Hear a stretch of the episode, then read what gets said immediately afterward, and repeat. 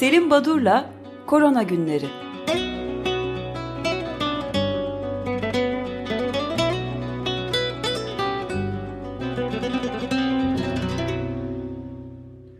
Günaydın Selim Badur, merhabalar. Günaydın efendim, günaydın. Günaydın. Günaydın Özdeş, günaydın. Yani evet, sizin de bahsettiğiniz gibi koronavirüs dağılımı dünyada aldı başını gidiyor. Ee, son 3 gün içinde pazartesinden bu yana 1 milyon 866 bin 333 olgu. Günlük ortalama 622 bin olgu. Bizim açımızdan da bir rekor bu günlük hesaplamalarda. Evet. Ciddi bir e, durumla karşı karşıya sürekli yayılıyor. Ama birazdan değineceğim. hem ülkemizde hem e, batıda e, hala bu işin bir e, komplo olduğu, işte Big e, Pharma tarafından düzenlenmiş sahte bir e, tehlike olduğunu savunanlar var. İlginçtir. Ne diyeceğimi bilemiyorum. Şimdi Belçika'dan bir haber vermek istiyorum. Biliyorsunuz Belçika e, e, 100 bin, daha doğrusu nüfusuna oranla en fazla olgunun bildirildiği e, ülke e, yaşlılar evlerini, bakım evlerini boşaltıyorlar. E, Belçika 11,5 milyon ortalama e, nüfusa sahip 14 binden fazla ölüm var. Ölümlerin yüzde 43'ü yaşlılar evlerinde ve ağır olguların e, yüzde 57'si e, hastaneye kaldırılmış durumda e, hastanede. Ancak ilginç bir şey çıktı. Bu çok garip ve e, acı bir durum. Hastanelerde pandeminin başından itibaren hastanelerin bir kısmı 75 yaş üzeri, bir kısmı ise 65 yaş üzeri hastayı kabul etmemişler. Çok e, tuhaf ve acı bir şey. bu durum ortaya çıkınca hani epey e, sarsıldı toplumda ve bu sorgulanıyor ciddi bir şekilde. Yunan Yaşlı... trajedilerini, Grek trajedilerini hatırlatan bir durum bu yani. Evet yani çok çok tuhaf bir şey. E, Fransa'da da e, bir haber var. E, kısaca EHPAT adı verilen bu e, yaşlı bakım evlerinde e, Fransa'daki e, yaşamını COVID'den yitiren olguların iki tanesinden bir tanesi bu burada. E, bunlar da işte e, zamanında e, bu yaşlılar evindeki e, kişilere, bakıcılara e, gerekli e, maskeler ya da önlem almaları için gerekli materyaller dağıtılmadı. Maske ve test imkanı varken bunlar zamanında devreye sokulmadı. Ve sadece Nisan ayının bir haftasında 3700 ölüm bu yaşlılar evinde meydana geldi deniyor. İşte onlar iki kişi bir odada kalıyorlarmış çoğunda Fransa'daki yaşlı bakım evlerinde ortak tuvalet ve banyo kullanıyorlar. Bunun sonucunda 18 bin kadar da burada görevli olan personelin kontamine olduğu, enfekte olduğu bildirilmiş. Yani biraz sorgulanıyor geçmişte olup bitenler. Bu da önemli herhalde. Bundan sonraki süreçte benzer olumsuzlukların yaşanmaması için. Bu arada Fransa'da reanimasyon doktorları sendikası vardı. Bunlar ülkedeki 114 reanimasyon servisindeki durumu açıkladılar bir raporla. Hiçbir iyileştirme yapılmadı ilk günlerden bu yana hükümet 5000 ek yatak sağlayacağım, sağladım, sağlıyorum diyordu ama hiçbirisi gerçekleşmedi diyorlar. kademeli gevşeme olacak Avrupa'nın birçok ülkesinde normal yaşama döneceğiz deniyor. Çünkü örneğin Fransa'da biliyorsunuz 2 Kasım'dan itibaren gece sokağa çıkma yasağı ve oldukça sert önlemler alınıyordu olması gerektiği gibi. ve durum üç farklı yöntemle izlenmekteydi. Birincisi e, ilginçtir SAMÜ e, şeklinde tanımlanan ambulans çağrıma, çağrı sayısında bir azalma var mı yok mu bu ölçülüyor. Hızlı test sonuçlarına bakılıyor. Bir de atık sulardaki virüs miktarına bakılıyor. Bunların üçünde de e, bir azalma olduğu bu nedenle e, durumun e, hani e, bu iki haftalık önlemler sonucunda birazcık olsun stabilize olduğu ya da gerilediği belirtilmekte. Ee, Ekim ayı ortalarına gelindiğinde pozitif olgu sayısı 100 binde 6 iken 600'e kadar çıkmıştı Fransa'da. 14 ee, Kasım itibaren 162'ye e, düştü bu sayı 600'den. Ee, ancak Fransa 3. dalgaya hazırlanmamız gerekiyor şeklinde e, bir takım e, önlemler tabii devreye sokacak. Bu arada tabii ticaret kaygıları, ekonomik kaygılar ağır basıyor ve Black Friday, o Kara Cuma şeklinde işte indirim e, yapılacak bütün mağazalarda 27 Kasım'da ve e, herkes alışveriş yapacak. E, ilginçtir. Başka ülkelerde bunun tersi oluyordu. Ekonomi Bakanı e, Bruno e, hayır yapmayın bunun öteleyin bu tarihi. Çok erken bir tarih ve insanlar yoğun bir şekilde alışveriş dükkanlarına saldırıyorlar. Bunun yapılmaması lazım dedi. Biz onu hiçbir şey almama günü olarak, Buy Nothing Day olarak Biliyorum, evet, yılla- evet, yıllardan evet. beri e, tanıtmaya çalışıyoruz. Çamba Wamba'nın Evet. şarkısıyla. Evet, Evet. ancak e, yani Batı Avrupa ülkelerinde bu e, gün e, hani dükkanların nasıl e, böyle acı bir şekilde e, insanlar birbirlerinin neredeyse parçalayarak alışveriş için indirimli malların peşine koştuklarını biliyoruz, e, görüyoruz da. E, yani bir ekonomi bakanı hani ekonomi düzelsin diye çaba gösterirken e, durum o kadar e, hani açıcı değil ki onu bile öteleyin demiş. Bu ilginç gelmişti. Şimdi İsveç'e ait bir iki e, bilgi akmaya başladı haberlerde. E, bu önemli çünkü İsveç biliyorsunuz e, önlemlerini fazla e, diğer Avrupa ülkelerine kıyasla biraz daha gevşek tutan ve e, özellikle onların e, o ünlü epidemiyologlarının e, bu havadan bulaşmaz. E, onun için e, hani çok fazla e, sıkmaya da gerek yok canım dediği bir durum vardı. E, Bu nedenle insanlara hani sorumluluk sizindir. E, İsterseniz maske takın. Biz sadece öneririz diyorlardı. E, Kısacası birçok alanda birçok önlem konusunda oldukça gevşek davranmışlardı. İsveç'te e, durum değişiyor. İsveç gittikçe e, e, zor bir günler bekliyor İsveç'i. Birdenbire artış oldu. Onların Başbakanı Stefan Löfven e, hangi gün 2-3 gün önce bir açıklama yaparak 16 Kasım tarihinde e, spor salonlarına gitmeyin, kütüphanelere gitmeyin, evinizde yemek arkadaşlarınızla yemeğe davet etmeyin, yemek düzenlemeyin. E, biz gerçekten zor bir durumdayız dedi. Bu ilginç bir nokta çünkü birçok insan İsveç'i örnek olarak gösteriyordu. E, özellikle yine yaşlılar evi, Somalili ve Suriyeli göçmenler e, ve pediatri olgularında çok ciddi artış olmuş İsveç'te. Bu e, bilinen bir durum değildi. Hani e, belki de beklenmiyordu. E, özellikle 279 binden fazla 70 yaş üstü yaşlı Stockholm'de bir e, çalışma yapılmış ve e, bunlarda yaşlılar evinde kalmanın e, mortaliteyi, ölümü nasıl arttırdığı statistik olarak gösterilmiş. Bu yazıda Lancet Healthy e, dergisinde yayınlandı. İsveç'te durum bu. Biraz önce siz Yunanistan'daki durumu anlatırken uçaklarla hastaların başka yerlere naklinden bahsettiniz. Evet Evet. öyle bir şey. Acayip Evet. bir sistem yani. Bu, bu, bu durum bir ay kadar önceki bir programımızda e, konuşmuştuk. Fransa'nın doğusundan Alman sınırındaki bazı kentlerindeki hastanelerde e, hasta sayısı artık baş edilemez duruma gelince Almanya'ya naklediyorlar.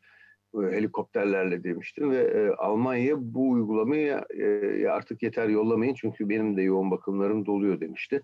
Bu oluyor ama şu anda e, ki bir haber Polonya. Polonya Almanya'nın e, size yardım edelim çağrısını reddetmiş.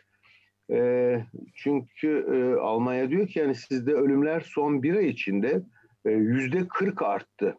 E, bu e, pandemi sürecine değil 2016-2019 yılları arasındaki günlük e, yaşamını yitiren ölen Polonyalı sayısına bakarak bugün aynı günlerde aynı dönemde yüzde 40'lık bir artış var. Bu Covid'e bağlıdır büyük bir olasılıkla. Size yardım edelim ve gönderin hastalarınızı demiş bu kez Almanya'nın doğusu. E, ama e, Polonyalı yöneticiler bunu kabul etmiyorlar. Ee, yine e, o coğrafyadan bahsederken Macaristan e, ilk Avrupa e, topluluğu ülkesi olarak e, Viktor Orban e, ben Rus aşısını alacağım Sputnik 5 aşısını e, dedi. Avrupa ülkeleri hani bir dakika bu böyle alınmaz bizim coğrafyamızda Avrupa İlaç Ajansı var. Onun onayını falan almadı Rus aşısı. Benim için fark etmez. Ben size mi soracağım gibi bir açıklama yaptı. bu da e, Polonya'ya yakıştı diyelim yönetimine. Şimdi biraz bu- Polonya mı Macaristan mı? Macaristan pardon. Bu, bu son bilgi Macaristan e, Almanya'nın çağrısını reddeden Polonya'ydı. Özür dilerim. Teşekkür ederim. Şimdi e, Türkiye'deki e, bilgileri ya da olup bitenlere siz de değindiniz. Birkaç ilave e, haber daha vermek istiyorum. E, Sağlık Bakanı e, artışı göğüsleyebilmiş durumdaysak da gidişatı durdurmak için radikal tedbirlere başvurmamız kaçınılmaz olmuştur dedi. E, önümüzdeki yıl 54'e hastane olmak üzere 273 sağlık sistemini tesisini tamamlayacağız. 13.995 nitelikli yatak kapasitesini daha ülkemize kazandırmayı hedefliyoruz. Şimdi dün televizyonda rastlantı eseri Sağlık Bakanı'nın konuşmasını, basın toplantısını şöyle kısaca e, izleyebildim. Orada e, hem e, birçok Batı ülkesinden e, daha başarılı olduğumuz, daha donanımlı olduğumuz, e, daha iyi durumda olduğumuz söyleniyordu. Hem de iyi hizmet vermek için e, bütçeye ihtiyacımız var e, bu bütçe sağlanması lazım diyordu. Yani bütçe sağlanmadığı için iyi durumda mıyız, iyi durumdayız ama bütçemiz mi eksik? E, burada böyle çok genel bir takım iyi niyetli e, haberler verilmeye çalışıyor ama pek gerçeği yansıtmıyor gibi.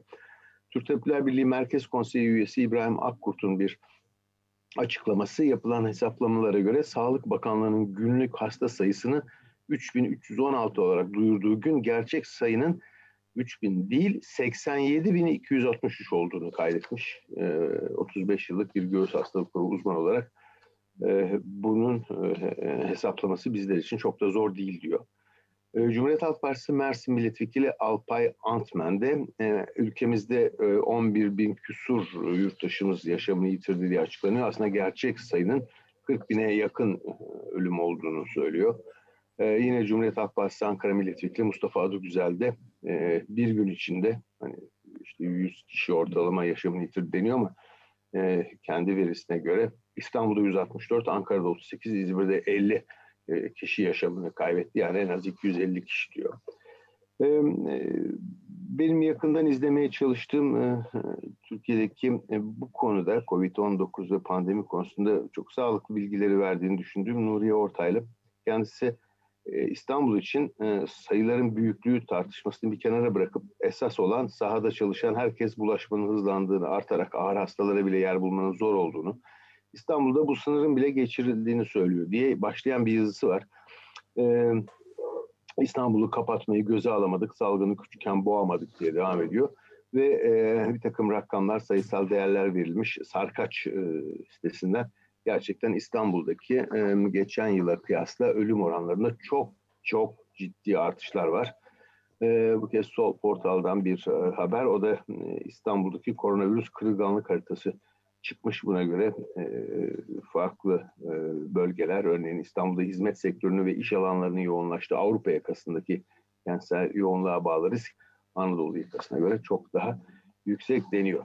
Filyasyon ekipleriyle ilgili ülkemizde iki haber. Bir tanesi İstanbul'un e, Avrupa yakasındaki filyasyon ekibinde görevli olan ve ismini açıklanmasını istemeyen bir sağlık çalışanı 16 Kasım günü Bir Gün Gazetesi'ne bir demeç veriyor ve vakalara ve bize verilen listelere artık yetişemiyoruz. E, ipin ucu kaçtı filyasyon artık yapamıyoruz diyor. E, yetmiyoruz yani doğru düz yapmıyoruz. Çok eksik kalıyor. 10, 10 tane filyasyon yapılması gerekirken ancak 5 tane yapılabiliyor deniyor. Nitekim Muğla Valiliği'nin e, bir e, genelgesi var, görevlendirmesi. Diyorlar ki aile sağlığı merkezlerinde görev yapmakta olan aile hekimleri ve aile sağlığı elemanlarının hizmet puanına göre görevlendirilmesi yapılacak ve filyasyona katılacaklar. İlginç olan yazıda ne durumlara düşülüyor bazen tuhaf. Söz konusu görevlendirme üzerine e, merkezlerde görevli aile hekimi ve aile sağlık elemanını kapsayan bu e, genelgede söz konusu sağlık çalışanların tüm iş ve işlemleri diğer birimdeki personeller aracılığıyla yapılacak. Böyle böyle bir şey. Ee, hangi personel, onun ne demek istediği e, pek açık değil. Ee, Ege'den bir diğer haberde 9 Eylül Üniversitesi dün itibariyle acil olmayan tüm ameliyatlar durduruldu. Artık ameliyat yapılmıyor. Yani sakın e, apandis sorunu falan yaşamayın e, Egeliler e, Sağlık Bakanlığı'nın bu kaynakların sınırlı onun için zor durumdayız dediği demeç var. Ve sizin belirttiğiniz gibi e, Sağlık Bakanı Yardımcısı Profesör Doktor Muhammed Güven görevden alındı. Yerine Medipol Rektörü atandı. Peki bu konuda herhangi bir açıklama yapıldı mı? Yoksa bu gece yarısını epey geçe sabaha karşı yapılan açıklamada dan sonra başka hiçbir bilgiye ulaşamıyor muyuz? Hayır, şu ana kadar ben de görmedim efendim bu konuyla ilgili. Yani bu bunca bu kadar vahim bir durumdayken yani bu kadar e, akut bir e, yani bizzat bakanın da söylediği gibi e, İstanbul başta olmak üzere çok ciddi bir gelişme oluyor. E, de, dediği bir ortamda Sağlık Bakan Yardımcısı iki numaranın görevden alınıp gece yarısı yerine de bir başka Medipol Üniversitesi'nin rektörü atanıyor ve bu konuda hiçbir açıklama yapılmıyor başka öyle mi? Çok ilginç.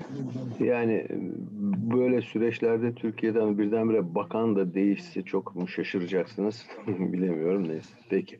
E, Hatay'a bakıyorum. Hatay'da e, başlangıçta işler iyi gidiyordu ama birdenbire Hatay'da çok tabip odası bildiriyor bu ilden.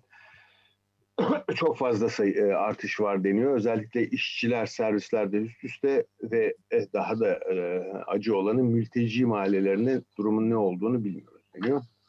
Şimdi biliyorsunuz bir takım önlemler alındı e, ve bu alınan önlemlerin açıklanması, önlemlerdeki maddeler gerçekten sosyal medyada e, bir e, ironi, bir e, çok e, değişik şekillerde yorumlandı.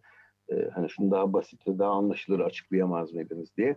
E, ancak hemen belirteyim artık bunları söylemekte herhalde imtina etmemeliyiz. Bu tip önlemlerden hiçbir yere varılamaz yani.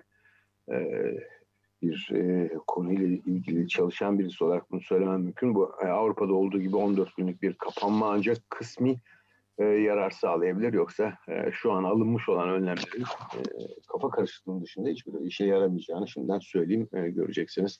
Batı'daki bu iki haftalık kapanmanın e, getirilerini görüyor Fransa, Belçika, Almanya. Ama biz e, bunu görmeyeceğiz çünkü benzer e, tırnak içinde sertlikte e, bir e, paket değil bu. Evet yani koca açık e, şey alışveriş mekanlarının hiçbirinde en ufak bir kısıtlamaya gidilmediğini de biliyoruz saat dışında. Tabii yani pek bir şey demeyeyim bu konuda artık yani bu, bu ama bu ciddi ciddi bir şey değil yani. Şimdi aşılar evet, ben konusunda... Ben bir de şey sormak istiyordum. Yani iki küçük bilgi soracağım. Bir tanesi araştırma bir araştırma Amerika'da Birleşik Devletleri'nde yapılan bir araştırmada sigaranın virüslü hücre sayısını 3'e katladığı yolunda bir haber verdi. Bu konuda bir bilgi verilebilir mi? Bir de erkeklerde antikorların daha hızlı kaybolduğuna dair de bir haber verdi. İkisi de gazete duvardan okuduğum haberler bunlar. Şimdi sigaranın etkisi bir kere başlangıçta sigara aslında COVID-19'a karşı bizi koruyor gibi bir takım yayınlar evet. çıktı. İki tane yayın vardı. Bunlar doğru değil tabii. Yani bu çok istisnai ve pek hani, rağbet edilmesi gerek edilmemesi gereken yazılar. Tabi sigaranın e, virüs miktarını arttırmasından çok immün sistemi baskılaması, bazı makrofajlar gibi hücreleri inaktive etmeleri sonucunda COVID-19'un e, daha e, ağır seyretmesine yol açması söz konusu. Bu konuda e, yayınlar var. E, onları derleyeyim isterseniz bir hafta sonu e, bu tip şeyleri yapıyorum. Çünkü işte obezitenin nasıl etki ediyor, kan grubu nasıl etkiliyor falan gibi. E, cinsiyet ayrımında da evet erkeklerde daha fazla görülüyor ve daha fazla e, daha ağır geçiyor. E, bunda e, cinsiyet hormonlarının rolü olduğuna dair artık kesin bulgular var. E, antikorlar da bu bağlamda erkeklerde daha e, çabuk kaybolabilir. E, bu konuyu da e, bakayım hafta sonu pazartesi size yayınlardaki bilgileri aktarayım. Tamam. Şimdi yani, aşılarla ilgili birkaç şey söyleyeceğim. Hatırlayacaksınız 9 e, Kasım'da Pfizer-BioNTech aşısı ile ilgili bir açıklama yapılmıştı ve yüzde 90'larda bizim etkinliğimiz denmişti. E, ama ayrıntı verilmemişti. E, dün e, hatta salı günü e, Pfizer-BioNTech firmasının aşısının e, etkinliğinin yüzde 95.8 gibi e, daha yüksek bir oranda bulunduğu, 90 değil daha da fazla olduğu açıklandı. Bu açıklama yapılırken ayrıntılar verildi aslında. Bu ayrıntılar önemli.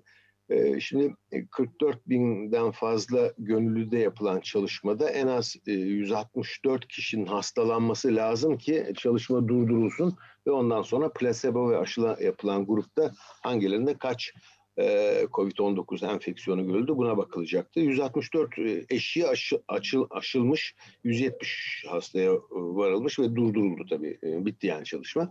Aşı etkinliği %95.8 olarak bulundu. Çünkü 8 olgu hasta grubunda, 162 olgu ise placebo grubunda. Oldukça önemli bir fark var ağır hastalık gelişen 10 olgudan biri aşılanan grupta, 9'u placebo grubunda. Bu önemli bir bilgi. E, bu da takip edilecek. Bundan sonra süratle onay alınması, onay alınıp da ruhsatlandırma yapıldıktan sonra da hani kitlelere ulaşacak üretimin e, başlaması lazım. Ama bu da e, hani iki hafta içinde olacak bir şey değil. Elbette 2021'in yine ilk yarısına ancak yetişebilir. E, benzer bir yöntem kullanan yani RNA yöntemiyle e, aşı hazırlayan Amerikan Moderna şirketi de aşı etkinliğini %94 buçuk olarak bildirdi. Bu da önemli. Yani kısacası aşıların etkinliği konusunda ilk ağızda e, bilinen, e, beklenenin üzerinde e, etkinlik oranları bildiriliyor. E, bu önemli. E, elbette bunu takip edeceğiz ama sadece sayısal değer değil, bunu real e, life dediğimiz gerçek yaşamda, hayatta nedenle etkili olacağını yapılan ilk aşamalardan sonra göreceğiz. Önemli bir de ulaşılırlığı çok önemli tabii. tabii. Yani o lojistiği tamamen ayrı bir konu. Evet, evet elbette onu. yani saklanması, dağıtımı, uygulanması e, bunun buna ait de stratejiler geliştiriliyor ama kolay bir aşama değil. Fiyatı. Ee, ilginç bir nokta e, bu e, aşı zorunlu mu olsun e, yoksa gönüllülük esasına mı e, göre dağıtılsın ve uygulansın? Hemen bu konuşulmaya başlandı. E, bir yanda e, Marine Le Pen e, bu e, sağcı hatta faşist diyebileceğimiz partinin lideri bir tarafta. Diğer tarafta da ilginç siz de tanırsınız Daniel Cohn-Bendit Cohn-Bendit ile beraber e, açık oturuma çıkmışlar. E, bu zorunlu olup olmaması e, tartışılıyor insan haklarına e, uygun mu değil mi? Acaba nasıl stratejileri nasıl olmalı? Bu konuşuluyor. İlginç bir nokta aşı şirketleriyle ilgili e, Microsoft açıklamış 13 Kasım günü Kanada'da, Fransa'da, Hindistan'da, Güney Kore'de ve Amerika Birleşik Devletleri'nde aşı üreten ve aşı konusunda çalışan şirketler bilgisayar saldırısına uğradı. Hacklendiler. Bunların bilgileri bu önemli bir gelişme. 7 kurum, 7 aşı üreticisi bilgisayar sistemlerine bir salgı, saldırı oldu. Bu tuhaf bir gelişme. Ee, Rus aşısı ile ilgili faz 3 klinik çalışmaların sonuçları nedense Amerikan ve Avrupa aşılarını biz hep izliyoruz da Rus ve Çin aşılarına pek e, önemsenmiyor ya da göz ardı ediliyor. Ama onların da gayet sağlam bir üçüncü e, faz çalışması var. Şimdi bitirirken e, bir noktaya değineyim. Hatırlayacaksınız son programımızda pazartesi günü Fransa'da e, çıkan ve aşı karşıtlarının e, Hold Up isimli e, yaptıkları bir filmden bahsetmiştim. Evet, Bu evet. filmin başını çeken Christian Peron isimli bir hekim var. Paris'te, Paris yakınlarındaki Garş Hastanesi'nin enfeksiyon hastalıkları bölümünde. Adamcağızın biraz bundan önceki çalışma alanlarına baktım. Mesela Lyme hastalığı, bu kenelerden bulaşan bir hastalık. O hastalığı e, Almanya'dan kaçıp Amerika Birleşik Devletleri'ne yerleşen Nazilerin e, kenelerle oynadıkları ve ondan oluştuğunu söylemiş. Böyle ilginç yaklaşımları var yani e, pek dikkate almak mümkün değil ve çok yerden yere vuruluyor yani adam e, böyle bir iş yaptığı için. Ancak buna benzer haberler Türkiye'de de yavaş yavaş daha önce de konuşmuştuk e, çıkmaya başladı. Böyle muhalif olduğunu iddia eden bir gazetede e, İtalya'daki bir e, muhabirleri herhalde bu koronavirüs hastalığının nasıl e, şişirilen, yapay, e, gerçekle ilgisi olmayan bir hastalık olduğunu e, anlatan bir yazı yayınladı. Ve içinde de bir takım e, İtalyan e, bilim insanı olarak söylediği doktorların isimleri var. Doktor Stefano Montanari gibi, Guilio Tarro gibi söylediklerini hiç e, hani, ciddi alınacak bir tarafı yok. Türkiye'den de bir takım insanların e, aşı karşılarının e, referanslarını vermiş. E, işte kuş gribinin de e, palavra bir e, hastalık diye anlatmış. Kuş gribi çok ölümcül bir mortalitesi hastalık. Yani umarım e, yakınları hastalanmaz.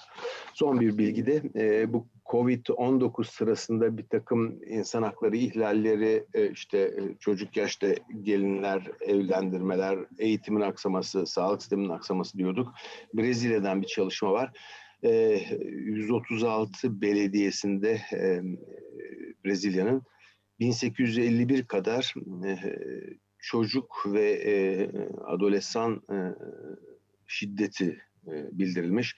Geçen yıla oranla %55.3 oranında artmış bu e, izolasyon ve e, önlemler dönemindeki çocuk tacizleri ve çocuk saldırıları, çocuklara yönelik şiddet. E, bu da yine pandeminin getirdiği olumsuzluklardan bir diğeri bir sosyal yara gibi karşımıza çıkıyor. Ben bugün burada durayım. son bir şey de çok uzattım biliyorum. Cuma günü yapılacak olan önce sağlık programında Profesör Şahika Yüksel ve Ayşe Devrim Başterzi'yi konu kalacağız. Afet sonrası psikososyal müdahale programı kapsamında İzmir'de çok ciddi bir çalışma yaptılar. Bu çalışmayı ilk kez bizimle paylaşacaklar. İlginç olacak bir program. çok, çok teşekkür ederiz. Ben teşekkür ederim efendim. Görüşmek üzere. Sağ olun. Teşekkürler. İyi.